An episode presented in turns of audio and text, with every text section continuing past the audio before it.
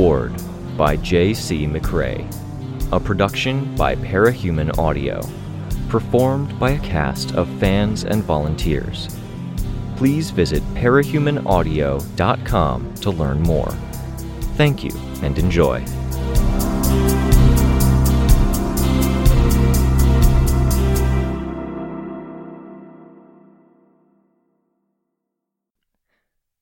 Arc thirteen, Black, Chapter eight.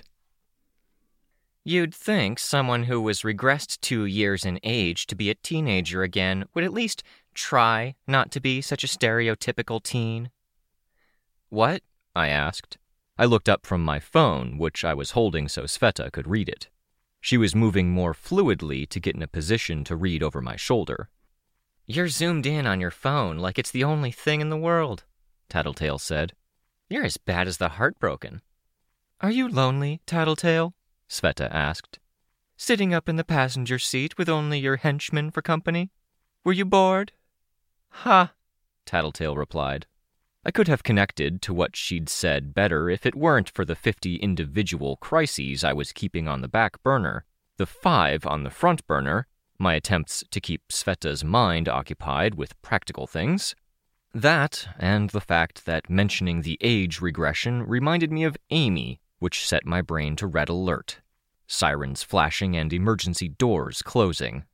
These days, getting back from that state was a little easier, but it was still a couple of seconds added bewilderment and alarm, and a mental reset button that forced me to start from zero in figuring out what the hell she meant. Of course, she probably knew she was doing it. I see you set the communications blackout for everyone, but you're not abiding by it yourself.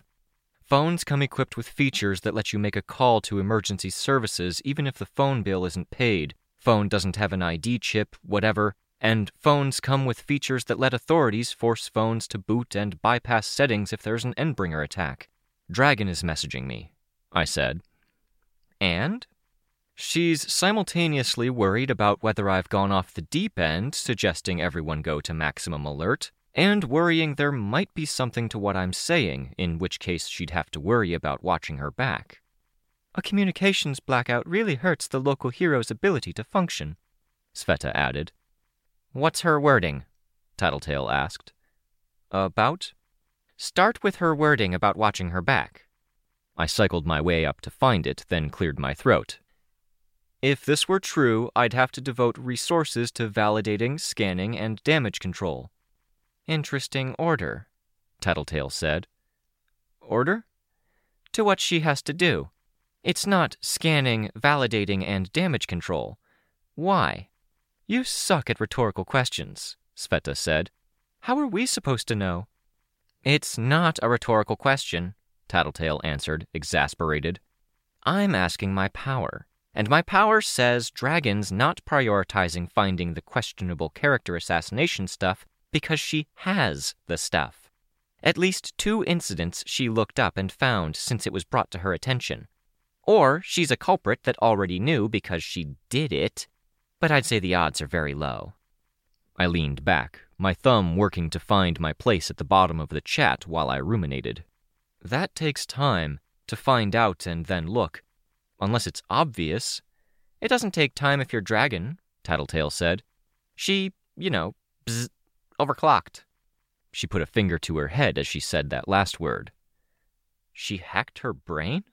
I asked, my eyebrows going up. You are exactly right, Tattletale said, smiling.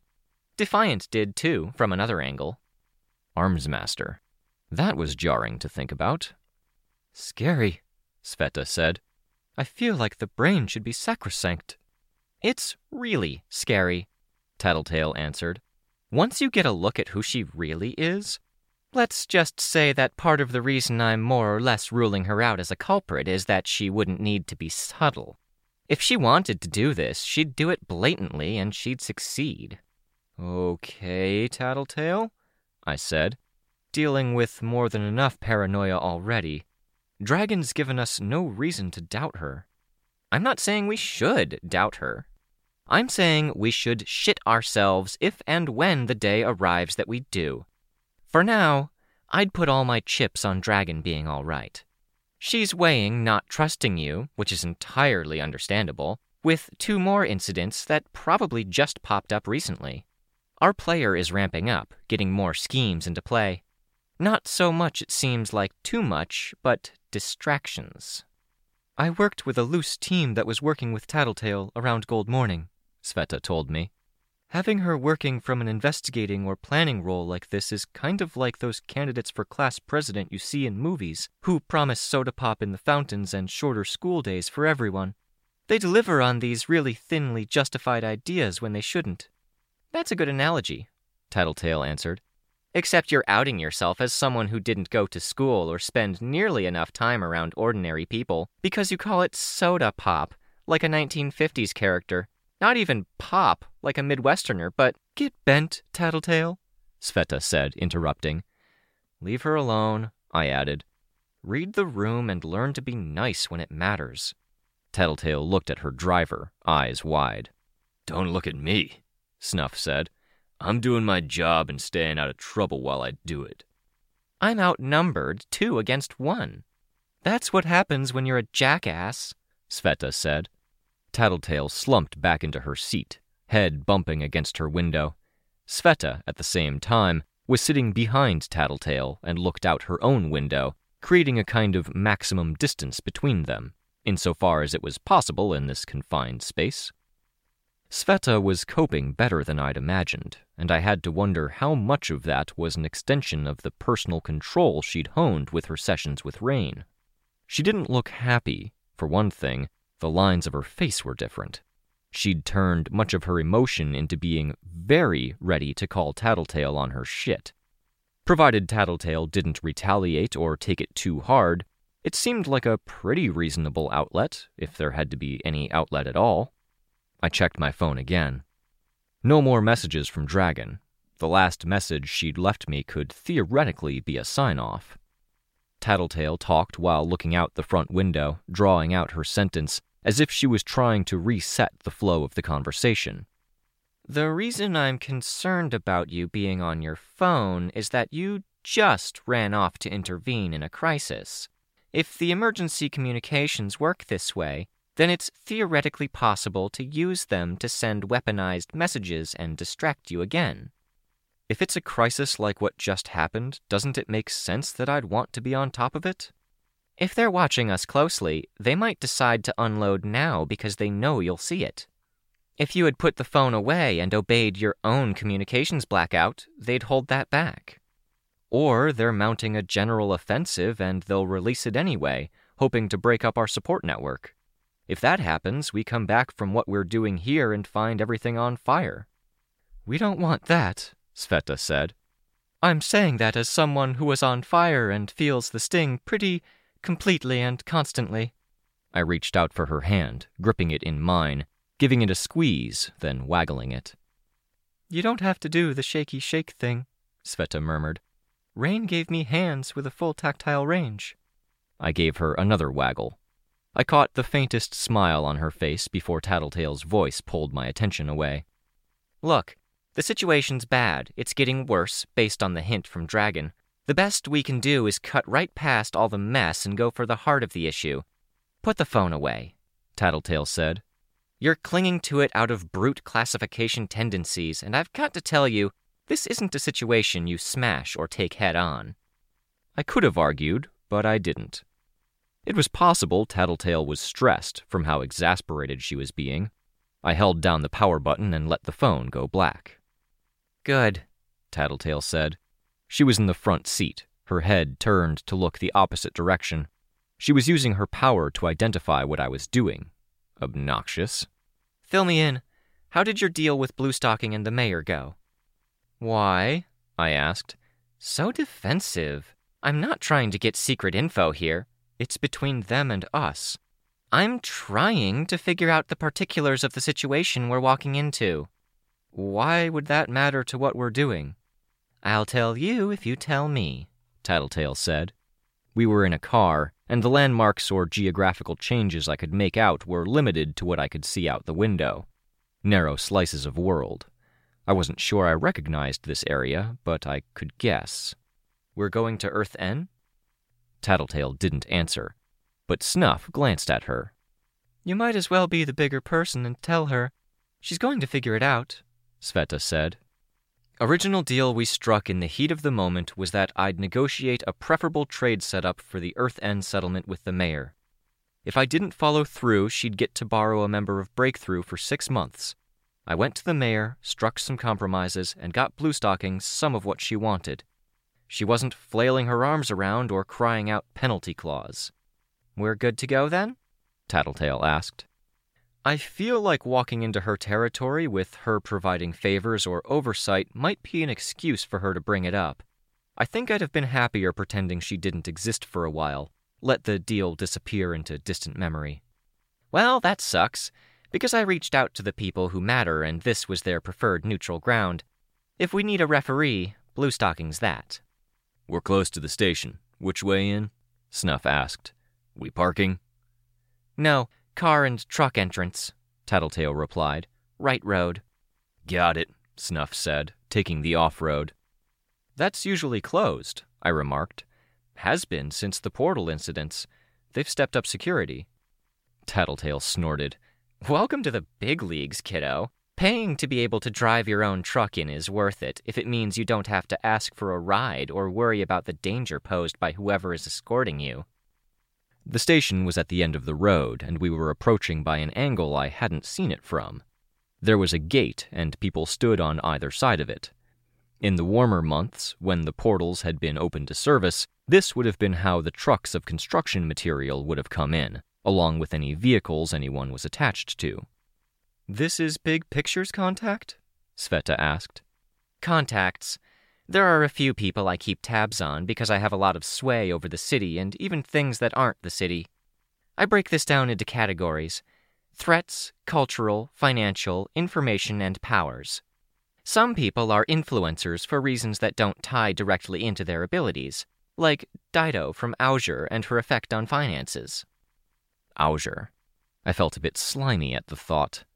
When I'd hunted for a position in a team, they'd been nice up until they let slip that what they really wanted was my sister. We'd worked with them in passing since, mostly at arm's length. Dido? She does fine. Her team makes money, I said. The team makes money. Lark manages money well. But Dido is a disaster waiting to happen when cold, hard cash or theoretical cash are involved. There's a reason they keep the team small and the growth slow and steady. She's like an alcoholic with a wine cellar. You said it was more than an ordinary disaster, Sveta said. Everyone would feel it, at least a little, Tattletale said. There's at least a subconscious reason she named herself after the woman who threw fortunes away in history and myth. I frowned. At least a few of those times were ruses, Sveta said. People tend to have reasons for doing dumb things, Tattletale said. That feels like pretty obscure mythology, I remarked to Sveta. Knowing those were ruses? Dido marries Pygmalion, and the mythological Pygmalion is the guy who made and married a living statue. I related, Sveta said. A sad look passed over her face. Ah, the statue, the boy made of metals. That's pretty out there for stuff to be researching, I said, trying to keep the conversation normal and light. Uh-huh. I spent a long time looking for cape names and costume ideas when Breakthrough was new. I'm so, so glad I didn't go with Galatea or anything Weld-related. I wouldn't have let you, I said. She squeezed my hand, and her eyes dropped to look at where her rain-made prosthetic hand with its not-quite-right skin clasped my gloved hand. Bright spots in a dark day, she murmured. I can feel this. You good to do this? I asked. Mission in enemy territory? She nodded. I looked out the window as we emerged into light. The road in through the station had passed through the series of turnstiles that would lock and block away the majority of the fumes when any vehicles passed through. We were out of the station now, passing by more guards and some idle capes I recognized from three weeks ago. Inhabitants of the Earth N corner world. We traced the top portion of an S-curve in doing so, carrying on north. No Etna among the idle capes, as it happened. Thinking about Etna made me think about violence and death, even though I'd gone reasonably easy on her. She'd just been a face or a mask to latch onto, like an annoying, ostentatious song in my head. The thought led to my mom and my dad, who had gone with her. Neither had returned from Earth Shin.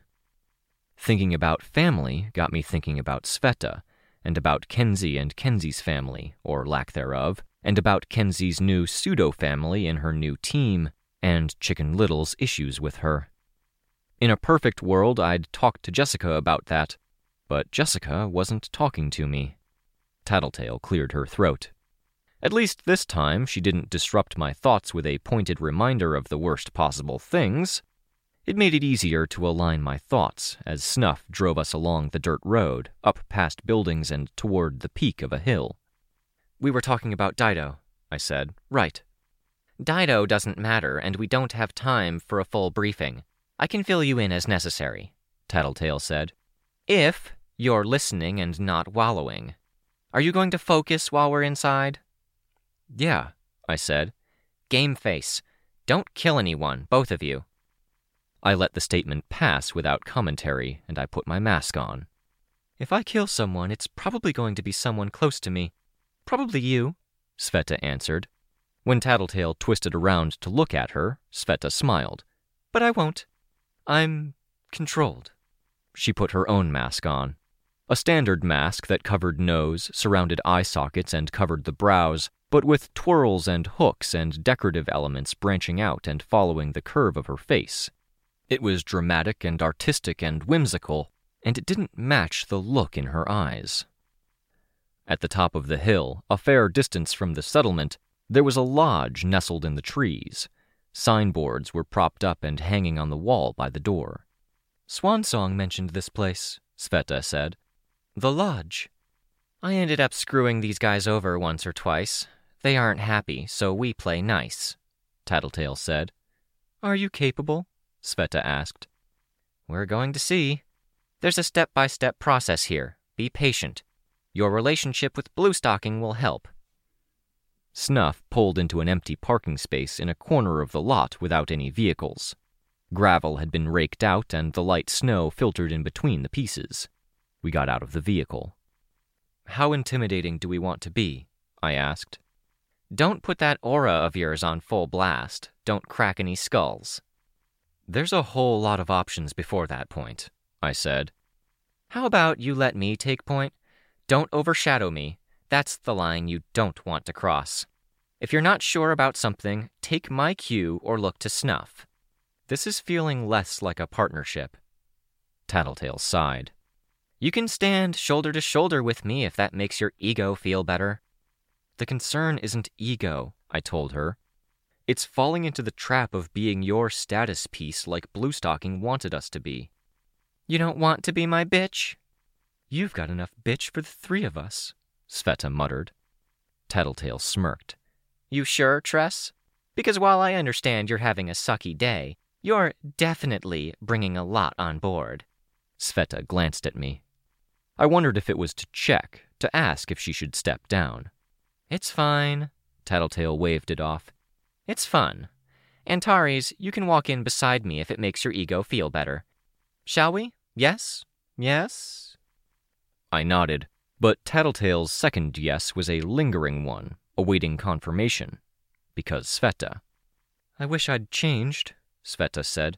"Redone my paint on my arms and neck." She touched the collar that gave her neck the appearance of being a neck rather than a tangle of tendrils, painted on either side. From a distance it would have looked like vivid tattoos. Racked with doubts, a little off-kilter, still more together than I would have been. "You look good. The art's good. The dress is pretty," I said.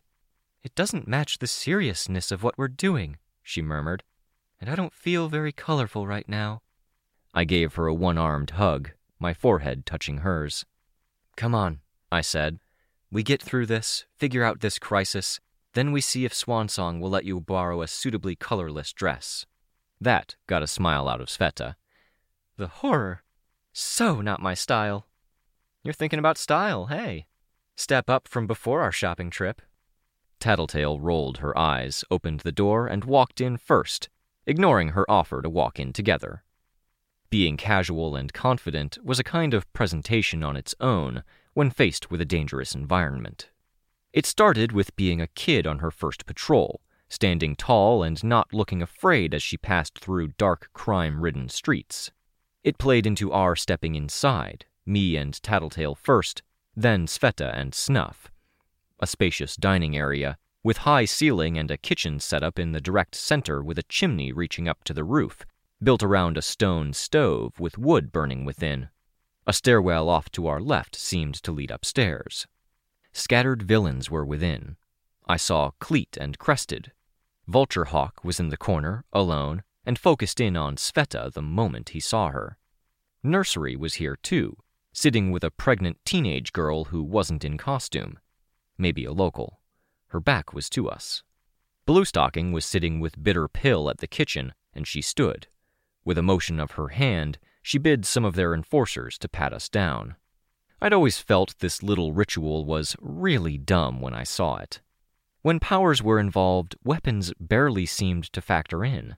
I undid the strap on my armor and pulled it away from my upper body, while the burly guy used the back of his hand at my armpits, then the top of my chest, the underside, my stomach, and then between my shoulder blades and the small of my back. He did my legs, then straightened. Maybe it was a power thing, subjecting us to this. "You don't usually come here," Blue Stocking observed. "You go to the tea shop?" "I go where there's business." "Are they here?" "They are. They're waiting." Tattletale, Snuff, and I turned to look as the guy moved from me to Sveta. I strapped my breastplate back into place as I watched with something between bemusement and sympathy. Fingers closed around cloth, finding that the only shape being maintained was a combination of wire frame and tendrils. Past the arm and shoulders, there really wasn't much at all, and his attempt to find something to investigate saw him getting grabbed through the cloth more than he found purchase on anything. Gentle grabs. He didn't scream in agony. There was only bewilderment on his face. Sveta's expression was almost the inverse of my own, yet didn't make me feel bad. There was no humor in her expression. It was stock still as she frowned at the man, but I could see how she stood a little taller as she watched him work through it, her eyebrows moving slightly closer together as she focused intently to manage her control. The guy turned toward his boss, helpless. "It's fine, go sit down," Blue Stocking said. "Visitors, Tattletale, you may go upstairs. I have to check my paperwork. I'll be with you in a minute." Tattletale and I walked beside one another as we ascended the stairs. Most eyes in the place watched us as we made our way up. Nursery turned to look, saw us, and waved. Not a wave for Tattletale, apparently. She was like a bully from high school who met up with a victim years later and talked like they were old friends. Just didn't connect. "The last time I was here was when I was hiring those guys," Tattletale said. "The community center thing." I set my jaw, nodding. "The clairvoyance we were using dropped off the map, but it was in service of a bigger picture." "Comforting," I said, sarcastic. "That's great," Sveta said. "I'm sure Cauldron thought the same thing." "Cauldron kind of saved the world, Tress." "Cauldron kind of doesn't get to lay claim to saving the world when they created ten thousand problems and solved one. We don't know if we would have been able to do it if they hadn't caused the messes they had. If Greyboy hadn't killed heroes, if Eidolon hadn't broken the Protectorate and wards. A discussion for another time." "Mm-hmm. I look forward to it," Sveta said. Tattletale stopped in her tracks, putting a hand out to stop me. "What's going on?" I asked. The four of us were on the landing. Nobody was on the stairs above us or below. "Stop at the top of the stairs. Look natural," Tattletale murmured. "We can talk, just know it's a bit of a bear trap." "Bear trap?" "There are rules and expectations. This is a floor for meetings and private conversations. You don't come here without invitation, and you need the go-ahead to cross the room, unless you're really trusted or too big to fuck with. If you don't meet the standards, then anyone who has a problem with you can say you were listening in and you're out." "And people have a problem with you?" I asked. "Imagine," Sveta murmured. "Listen up, Sveta. I get it, and yes, A problem with me and a problem with you. Blue Stocking doesn't adore you, and she didn't warn you for a reason. Okay, I said.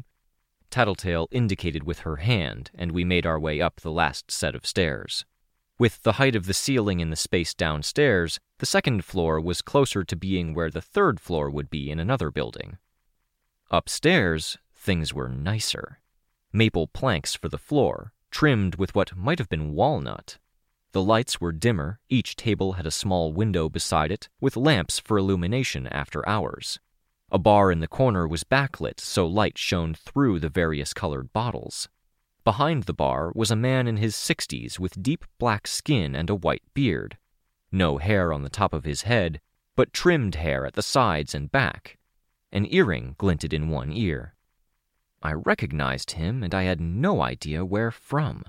I felt like he was placed into the same mental drawer as the Slaughterhouse Nine somehow, but however much I rummaged and tried to put a mask to the face, I couldn't. Which was ridiculous, because he was gray-haired, and gray-haired parahumans weren't a thing. Who? Sveta asked. Table in the corner, Tattletale said. The most noticeable person at the table in the corner was a man with a prodigious belly wrapped in golden armor. His mask was modeled off of what could have been a Greek statue, beard included, the eyes not visible past the dark eye holes. His servant was cutting his sandwich into pieces. He looked loud, aggressive, and obnoxious. Opposite the man was a woman with a stone mask so fine there was no gap between stone and skin. It could have been latex. It made her face look like it was part statue. Her skin was a dark olive. Her hair long, black, and wavy, and she wore a lot of ornamentation with snakes, primarily Ouroboros imagery, the snake eating its own tail as a circlet, as a bangle at one arm, and at one leg. Her costume was stone ornamentation with fine cloth draping from it, gray and jade as a color scheme, down to the contact lenses she wore. Prancer was the last of them. His hair was combed back, but it was wild, and brown locks of hair peeled away or mingled with the antlers built into his mask. He slouched a little, and he engaged with the man more than the woman. "Fill us in?" I asked. "These are people you've studied and followed? We know Prancer." "The woman is Semiramis. Named herself after the first queen of Babylon or some shit like that. Dido might have named herself after someone who chucked a shit-ton of treasure in the ocean. But Semiramis named herself after the person who invented eunuchs as an institutionalized thing. That tidbit comes courtesy of Imp, by the way, and it fits perfectly because this woman used to be as vicious as salt rubbed into a wound. I've never heard of her. Semiramis was second in command to a warlord and arms trafficker in southern Europe, northern Africa. Held her position while waiting for her boss to die, and he finally kicked the bucket on Gold Morning. She took over, and now she's a player behind the scenes. I mentioned the categories these people cover. For her, she's a player when it comes to culture and cash. Player how? I asked. Music production, film, online media, games, some sports but not many. But what she does is a kind of slavery, getting people into her media empire and then keeping them in. Gets them in legitimately, then pulls a turning back the clock thing. Reverse their age, let them return to a point where they're in their prime. Actresses can stay in their early twenties forever. Gamers can keep their reflexes. Singers can keep the voice. All wholly voluntary, but they lose the memories of the time they undo. Ah, I said. And if they were thinking about leaving, they'd lose that desire to leave along with the year or so of memories. But she does what she does carefully, always with witnesses. Always with benefits of a doubt. She combines that with turning ahead the clock, not for people but for things, speeding up constructions if they're outlined well enough, and she's one of the few parahumans who seem like they can do that without any apparent issues. She's thriving right now, and she's in a position where she can cancel a contract or pull strings and tens of thousands of jobs would be affected or a market sector would change. She has celebrities and people under her thumb who she could tell to say something or start a war on the internet and make life really hard for someone. That's a little close to our situation, Sveta commented. It's close, but no cigar. Her P R attack is a cudgel. With our situation, we're talking tasteless poison. Tasteless poison. Big guy is Little Midas. He's a warmonger and a financial player. If you've noticed the uptick in the number of mercenaries around, he's responsible. Yep, this is the kind of thing the wardens, undersiders, and others in my circles are trying to keep under control, while you're focused on the more visible, surface-level crime. Little Midas tried to take over some corner worlds, and as luck would have it, he failed. He went from funding his lieutenants to making it very easy for criminal mercenaries to be criminal mercenaries. Making up work for them to do, ensuring they have resources, ensuring they have a place to go back to. His power helps him make the money to make it possible. See the lieutenants? I did. Behind Little Midas were heroes who didn't look like they were big players or planners. Behind Semiramis were a woman in her mid-twenties in a blouse and slacks, and a guy in a suit with a beard oiled to a point. The two ate while looking at the same tablet computer. It's quiet, Sveta observed. It was quiet. Aside from the occasional clink of utensil on plate, or the knock of a cup on the wood of a table, most of the conversation in the room was respectfully hushed. Little Midas might have been the loudest person present. Even if he hadn't said a word in his appropriately loud voice, he would have been audible because he wore armor casually, and the gestures he made with every other statement made his armor clack against the table or the bench he sat on. If I was alone with Snuff, we wouldn't have gotten this far. The fact you struck a deal with Blue and there's some knowledge about it gives us a little bit of protection. Having a lot of deals in play provides more protection. Can't knock someone off if people will think you kill anyone you contract with. The protection helps too. Little Midas would sick his people on us and take his chances, and most of the people up on the second floor would side with him. He has too much clout. How many enemies did you make? I asked. Enough, Tattletale said, her eyes scanning the room. That was the end of that thread of conversation. The curious old bartender stayed where he was, and it seemed like Tattletale was very right about movement throughout the room being a careful thing. When Midas raised a hand and then waved a mostly empty beer glass around, the bartender clanked glasses audibly and knocked glass audibly against counter, a signal to people that he was coming by. The tone of conversation shifted, people drawing quiet as he passed within earshot. The beer was delivered, and he took more orders on a clipboard before returning to his station. Tap, tap, he knocked clipboard against the edge of the table before returning. The silence or adjusted tones that seemed to surround him as he walked by only added to my curiosity about him. Sveta wasn't focused on the room, but on the outside, I saw. I nudged her arm, giving her hand the briefest squeeze, and she turned my way to give me a small, sad smile. What you're thinking, I don't recommend it, Tattletale said. Thinking? Sveta asked. You're thinking about Blue Stocking's deal with Victoria. That if someone had to come stay here, it could be you. It would be nice to get away, have a fresh start, fresh air. No, Sveta said. It crossed your mind. Only barely, Sveta said. But being around shitty villains would suck, so my thoughts immediately went to going out on my own, living by the shore. But I can't do that either. I need sessions to reinforce control, because now that I have it, I can't give it up. I need technical help. Being disabled doesn't give me the freedoms everyone else would enjoy. It's not an option. It's not an option in the first place. I had teammates do that. It's lousy. For them and for everyone else. That's all I wanted to say. Vista says Rachel is doing well where she is, I noted. Her? I suppose, Tattletale said. But hush hush, Blue's due to show up. I turned to look at the stairwell. No sound. No sign. As I started to turn back, I saw movement. Light from below cast a shadow against the wall by the landing of the stairs. Bluestocking rounded the bend in the stairs and came up.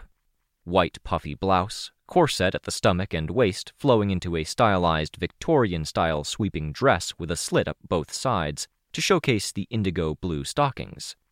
Opaque glasses of a similar tint glinted as she pushed them up her nose.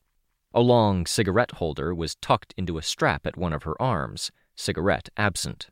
It was a decent look, spoiled by the fact that her face at rest made it look like she'd just caught the faintest whiff of something dead. "I'm doing you a favor mediating this," Blue Stocking said. I met Tattletale's eyes. "See? You got your trade deal," I told her. "We got a trade deal with the city. You asked for the moon and... and we got a big rock. It's fine. But before you play any games with me or my tribe, you should know I can always say you didn't deal fair. That means any informants or contacts clam up when it comes to you, your team, and any heroes you call friends. Things get harder in other ways. You wouldn't be allowed through the portal." "Noted," I said. "I've got enough to do that you're not really a concern right now. We'll do our thing, you focus on getting through the winter, don't give us a reason to come after you, and we won't come after you. And do yourselves a favor while you're at it, and don't harbor people butchers," Sveta said. "Extenuating circumstances," Blue Stocking said, smiling slightly, enjoying the get-out-of-jail-free card Prancer had provided far too much. "This way." Blue Stocking led the way, with Tattletale and I walking side by side, Snuff and Sveta in the wings. "Tattletale!" Little Midas boomed. "You dared show your face? You know Nero." "I'm aware of him," Tattletale said. "The Teapot Emperor." The man in the seat behind Midas clenched one hand. He had a gladiator-style helmet, tunic and armor, with a coat draped across his lap. "And you know Snake-Eater and Whistler," Midas said, lowering his voice. The other two people near Nero shifted position. "I don't, actually. Nice to meet you, Snake-Eater, Whistler. Semiramis, good to see you." Semiramis didn't move a millimeter as she stared Tattletale down. "Prancer?" I said, before Tattletale could handle all of the introductions. "Still around, I see." "I was invited. We're getting settled elsewhere," Prancer said. "Doing well?" "We're managing. A few weeks into building and organizing, and we're getting to the point where we have creature comforts again." "If you call the eighteen-year-old keeping your company in your cabin a creature, sure," Midas said, chortling at his own line. "Company and a comfort. As I see it, we're all creatures. We all have our needs, and I'm still mourning Velvet in my own way," Prancer said. "But thank you, Little Midas, for bringing that up and reminding me. Let's change the subject. How are you, Antares?" "Some headaches, ones we're hoping you can help us with." "Straight to business?" I shrugged one shoulder. "Information costs," Semiramis said. "If my gut is right, and it always is, you'll think this is worthwhile," Tattletale said. "My servants didn't carry me all this way for nothing," Little Midas said. He moved his hand, touching the table, then holding his hand out beside the table, level with the tabletop. Another table materialized, the material a glossy black, like obsidian or onyx, the particulars of the table identical to the one he'd just touched. "Gracious," Tattletale said. "I'm sure you wouldn't act like a child on the playground and disappear it when we're leaning on it." Little Midas chuckled. A warning for the rest of us as much as it was a preemptive move to keep him from doing just that. We collected chairs from empty tables nearby and gathered, Tattletale, Sveta, and I each taking a side. Snuff stood a short distance away, arms folded. "You hired Big Picture to join Foresight, Little Midas," Tattletale said. "Semiramis provided the intelligence to put him in the right place at the right time to join." "Harsh accusations?" Prancer murmured. "We've been investigating this for the last little while," I said. "And these are things we already know. Can we skip the pretense?" "No," Semiramis said. "Pretense is important. You have to exchange a few parries before the fight can really start." "Or you can sweeten the deal and give us some evidence about how this meeting is supposed to be worth it," Prancer said. "There's a conspiracy at work," Tattletale said, "and one of you was bit by it without realizing it." "Then it can't be that bad," Midas said. "It will be. Every move they've made so far has had at least two targets. Every move they've made so far has worked on a level. Big Picture didn't get placed in Foresight because someone got in the way. They also, I think, targeted you. You think this why? Semiramis added. Because it's a pattern, and I don't see the move against Big Picture hurting Foresight in any way. Which means it's bouncing back at you, most likely. Attacks against heroes is something I get, but if we confirm they're against you and which of you they're against, then that hints at their motivations. And I'm here because why? Prancer asked. Because you're the most networked while being the least complicated, just like Antares here is well networked with heroes while not being so enmeshed in the upper echelons that I need to worry about moving heaven and earth. That and she found this out before I did. A nice way of putting it. Tattletale motioned for a folded card that was on the table, and Prancer slid it over her way. A drink list, by the looks of it. She raised her hand and motioned to the man behind the bar. She held up fingers. Three, two, zero. A circle made with her full hand. Three. The man nodded and began preparing. I addressed Semiramis. You want to know this if it's being used on you. It's going to come across as minor and questionable, but it's going to feel impactful, and once they get going, they aren't going to stop with the one. What are we looking for? She asked. I leaned forward. Look for the consequences. People at the fringes of your organization who pulled away recently. Then identify the wedge. It's going to be communication by some digital medium, something you find or casually come across. Authenticity of the message won't be provable, but it won't be disprovable either. In this case, we have a sense of what the wedge is or where it comes from. It'll relate to Big Picture. Okay, Semiramis said. You're right. No need for payment for my help. This is critical.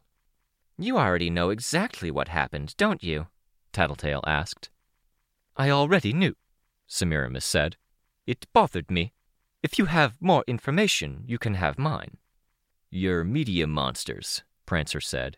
He glanced at Sveta. Is that offensive? Yes. You're whatevers, Prancer corrected. Not better. Semiramis leaned back. Fingernails with detailed jade decoration on them tapping the table's surface. Before Gold Morning happened, the P R T was trying to normalize the... what do you call them over here? Case fifty-threes, Sveta said. That works. What term did you use? Sveta asked. Their names, Semiramis said. Their clients and products both, and both should be treated with care. There were three. Engel, Egg, and Scraping. The idea was that they would join me, an artist with ties to Big Picture and a history of working with Case fifty-threes would join us, but to produce a video feature. We wanted to continue what the P R T of America was doing before things abruptly terminated. Engel, Egg, and Scraping in media. Big Picture didn't get into Foresight. A letter about why found its way to my three would-be clients. They became uncomfortable and cancelled their contracts. Why did you want Big Picture in Foresight? Tattletale asked. I did not say I did. What do you know about them? I asked Sveta. Engel is a community leader. She's beautiful, inside and out, very opinionated. Not a big fan of me. She's... I'm not sure I feel comfortable saying more about things personal to her. She had difficulties. She got help. She would be my second pick to be a movie star, but I wouldn't want her to do it if it's with the photographer I'm thinking of. From what she says, she's avoided the worst of all of that kind of mess. Egg is a kid. They were around for the attack on Cauldron, as of Gold Morning. Scraping, I don't know. Scraping isn't a Case fifty-three, Tattletale said. Then that's why I don't know them. You know more than you're letting on, Tattletale said to Semiramis. I need more if I'm going to give more. And I'm barely involved, apparently, Little Midas said. No, Tattletale said. You work with mercenaries. You farm them out. You work with people that includes the ones downstairs. Those people targeted the navigators three and a half weeks ago. They butchered them at the client's behest. Familiar? That does not mean I'm involved. When they made that attack, they lured the navigators out with carefully crafted messages. I think that was a first draft of this particular kind of attack. It worked. It passed muster. It leaned on deep and specific knowledge of the team and their deeper desires. Frick. This wasn't a sudden thing. No comment, Little Midas said. He made a small, pleased sound, moving the beard portion of his helmet to drink some beer and giving me a view of a smug smile surrounded by facial hair that had been pressed out of shape by the helm. Unless you give us more, Semiramis said. She really wants more. We could talk about their other moves, I said. I can share what they did with me. No, she said. You have this Ouroboros design in your costume, Tattletale remarked. It all ties back into itself. You poked a bear and you lost three possible underlings. Actors and actress, Semiramis said. I don't like losing. I'm a builder. I lay groundwork. I gather loyal people, and I reward them to keep them loyal. Oftentimes the work is a grind. I bite my tongue and work, and I make my way toward my goal of having an empire. Something cleaner than what I used to be. It's rare that I'm passionate about a project and then don't get to see the fruits of that labor. Give me my revenge. Bring my three actors back to me, or tell me something I need to know.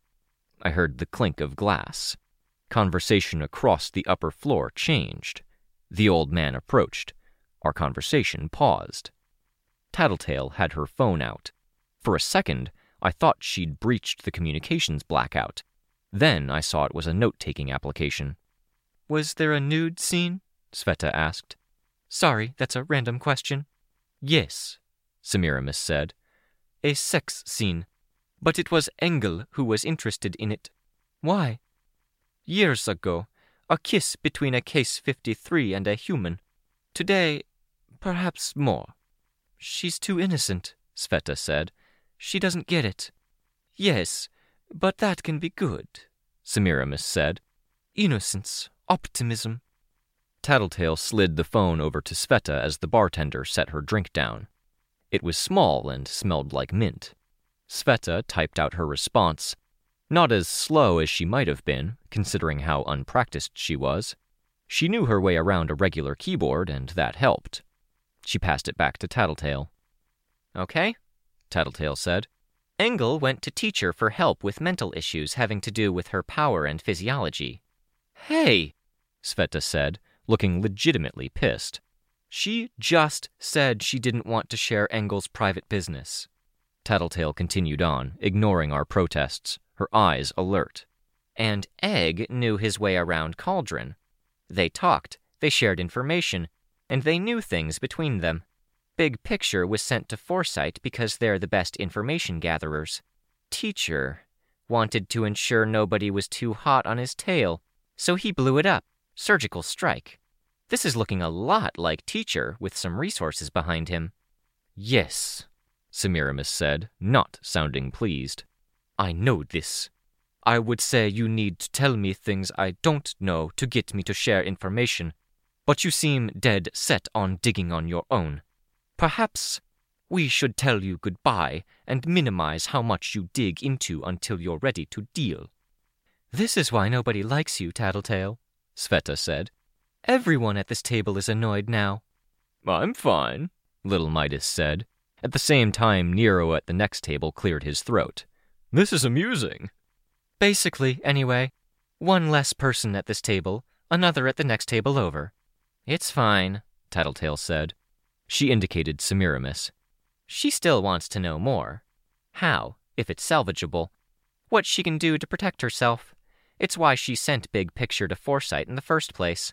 She wants to build and she wants to know the lay of the land. Teacher's the biggest unknown.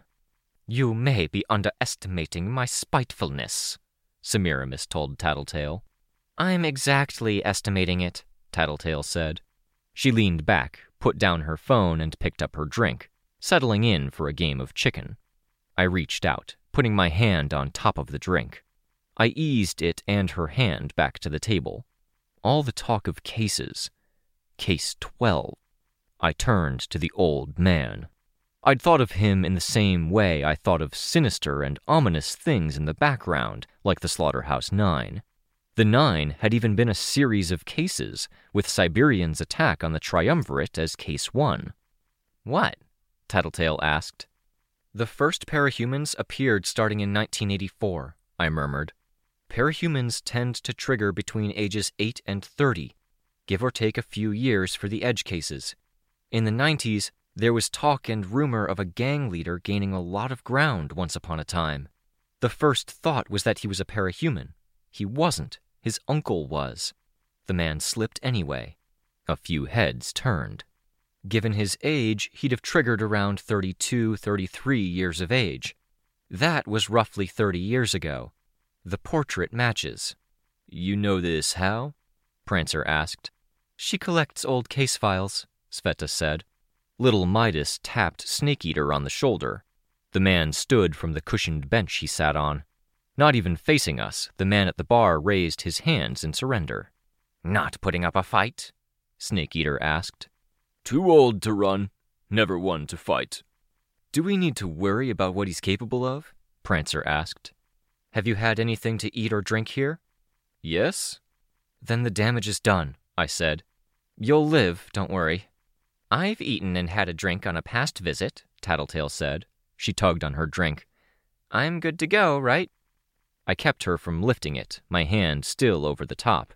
You probably don't want to. She leaned back, letting go of the glass. I have a headache.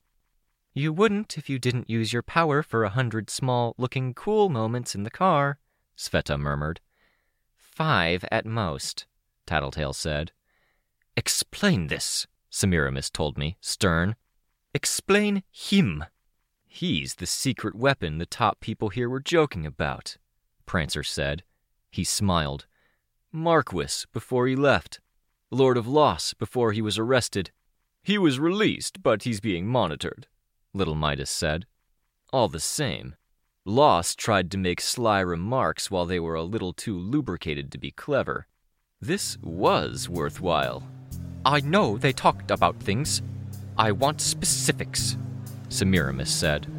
And you get your answers when you give us the details we need, open and fairly, I told her.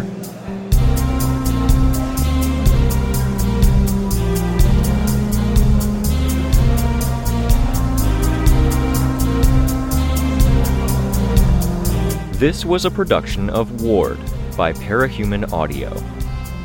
Ward and the Parahuman Stories are written and owned by J C McRae. You can find the original text and support the author at parahumans dot net. For more of the Ward audiobook, as well as other community works, please visit parahuman audio dot com. Music for this chapter was by Anexia. Editing by Icarus Fallen. Narration by Robert Rain Ramsay. Find more of their work at our website. Thank you for listening.